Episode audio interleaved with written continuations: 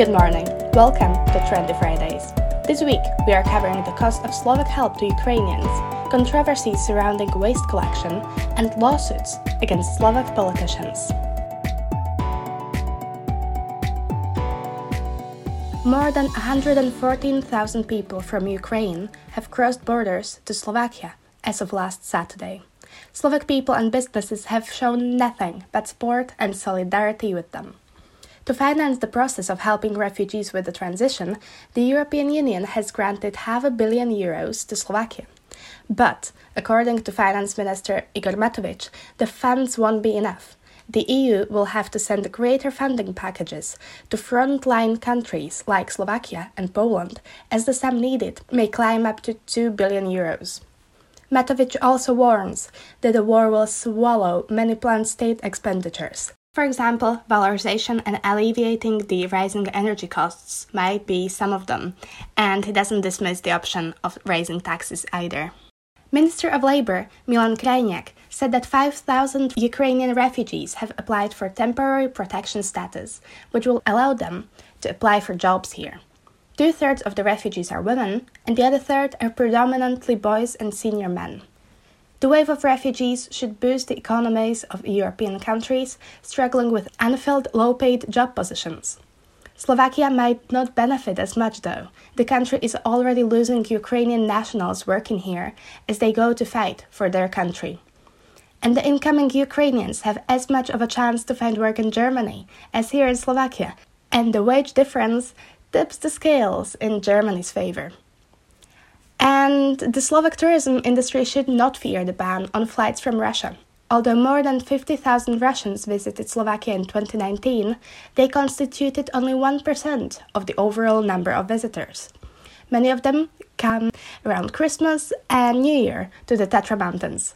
Slovakia gets most visitors from other nearby EU countries, though, mainly the Czech Republic.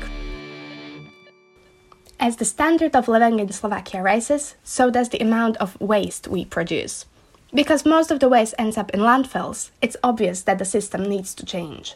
This requires tens of millions of euros in investments, and companies need to deal with a lack of discussion around this and short deadlines.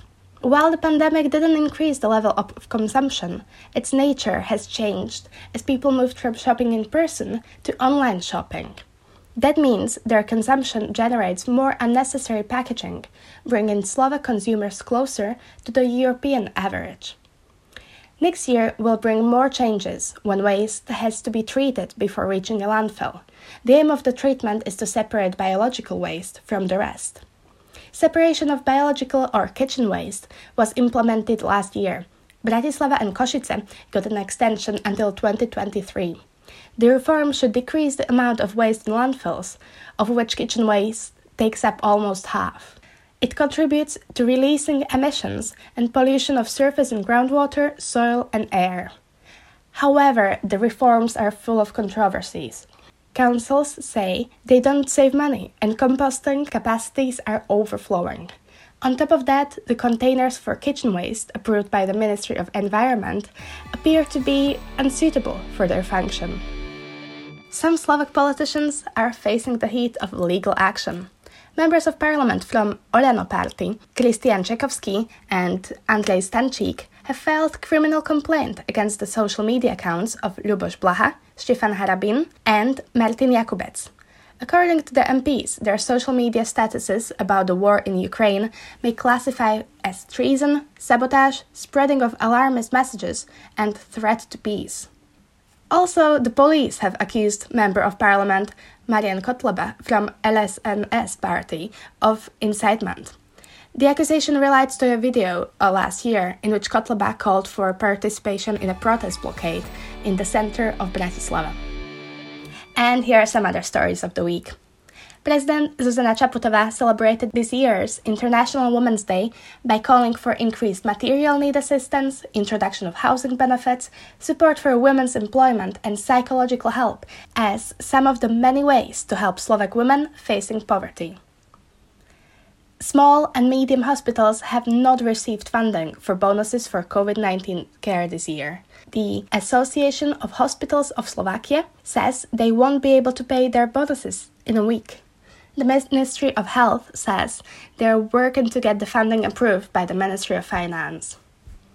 And the winners of the prestigious competition EY Entrepreneur of the Year 2021 are Branislav Cvik and Lubomir Vancho from Banska Bystrica Brewery.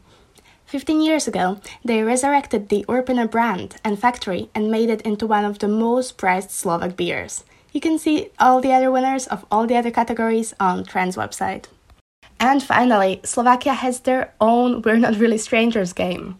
Daniela Choma and Alexandra Hola from Košice are behind the massive success of the game Človečina. Inspired by the lack of interpersonal communication during the pandemic, this game makes you open up and have deep talks. And that's it for the week. Thank you for listening. My name is Simi and I'll see you again next week.